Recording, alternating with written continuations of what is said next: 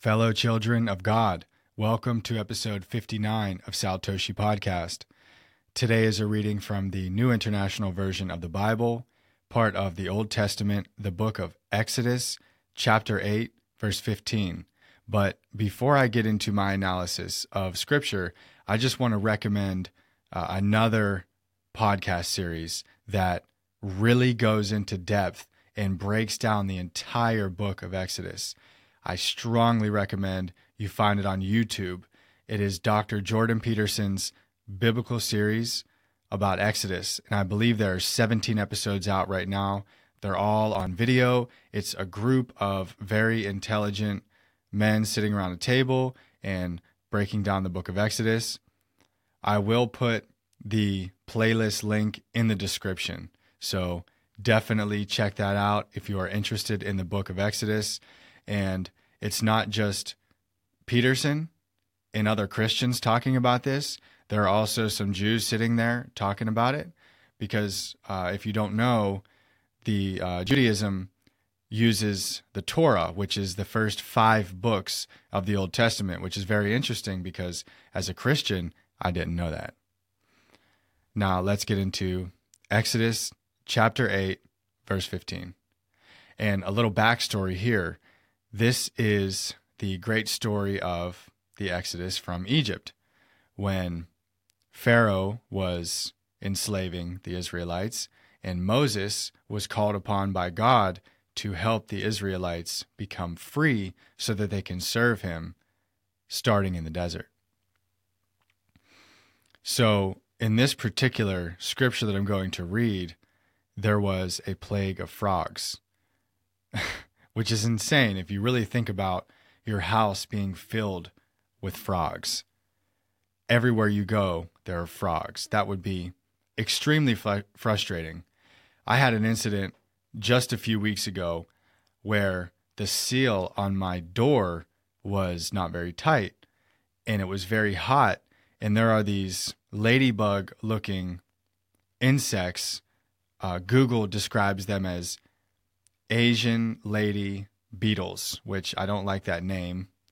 Asian lady beetles. It's kind of offensive. But anyway, these insects were coming into my kitchen through the seal of my door in droves. Like I'm talking 12 every five minutes. They were crawling into my kitchen and spreading out all over the ceiling and the walls, and they were moving deeper into my apartment. And it was extremely frustrating. Like I felt trapped in these bugs. So I'd get the vacuum and suck them up and go outside and empty the vacuum and I'd come back in, there'd be 12 more.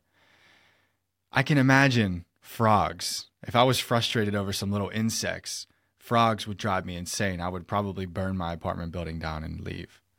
Obviously, I wouldn't burn it down if there were people inside. And I wouldn't actually do it, but I would feel like it. So, Pharaoh, the Pharaoh of Egypt, is feeling trapped in his own city because there's frogs everywhere. And Moses and Aaron, I'm pretty sure they prayed to have the frogs removed, and God killed all the frogs. So the frogs just ended. And here's the scripture. But when Pharaoh saw that there was relief, he hardened his heart and would not listen to Moses and Aaron, just as the Lord had said the first thing that comes to my mind is something actually mentioned in Peterson's Exodus series, which is God is not our celestial butler. So it seems like Pharaoh was kind of using God, and he was using God via Aaron to get rid of the frogs.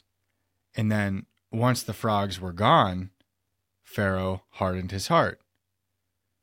So it's like we ask God to help us with something, and then once He helps us, we revert back to our old ways. And the takeaway from this, the message to us should be we need God even when we feel secure.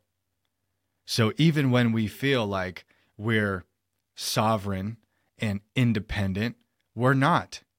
True independence does not exist we might be independent from other people. We might be independent from other structures in society, or we might think we are, it might appear that way, but we can never truly be independent of God. The moment we stop depending on God for things is the moment we start depending on Satan for things. We can't just exist. We don't just exist for no reason. We're either with God or we're with Satan. We have to be dependent on one of those two forces. So true independence does not exist within ourselves. God is independent. He doesn't need us to survive, but we need him. So I think Pharaoh, what he could have done better, and look, I'm not saying I'm better than Pharaoh. I'm honored just to be sitting here right now talking to God's people about scripture. I am so far from perfect, but it's easy to look into a situation from the outside and see what somebody could have done better. So, what Pharaoh could have done differently was learned from that lesson. So the frogs came and wreaked havoc on his city, and then God got rid of the frogs. And Pharaoh could have been grateful for that and said, You know what? God helped me out, so let me see what I can do for him. Which in that case would have been let Moses' people go. But he hardened his heart, which basically just means strengthened his own will. He reverted back to his old ways, and they ended up back in the same position where they started, where Moses had to re ask, Let my people go. God kept punishing Egypt because of Pharaoh, and Pharaoh kept reverting back to his old ways. So he was stuck in this cycle where he would make the wrong choice, be punished, find relief. Because of that relief, he would go back to step one by doing the wrong thing. And there's this interesting quote. Let me try to remember it so I don't have to look it up right now. Good times create weak men. Weak men create bad times. Bad times create strong men. Strong men create good times. Good times create weak men. It's a cycle. And I think the message is do not become complacent. Be disciplined. Deny our impulses, deny ourselves when we want to be weak, when we want to make the wrong choices. Deny ourselves. Don't revert back to our old ways. Do not backslide. Keep going forward, onward and upward.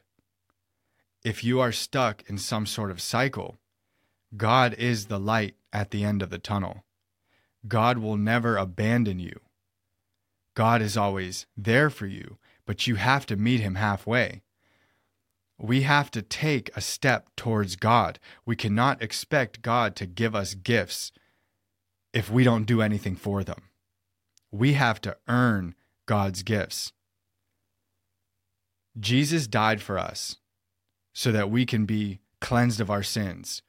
But our part is to believe in him, to follow him, to have faith in him. So without our action, we will not receive any benefits from God.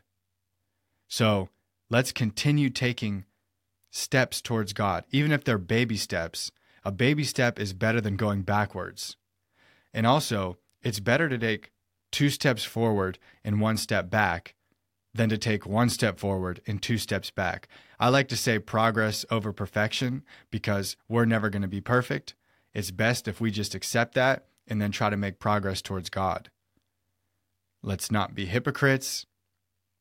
Let's understand that we have flaws and that we're not perfect. Let's try not to criticize others so much. I know it's easy to look at Pharaoh and criticize him, but I'm sure a lot of us would do the same thing.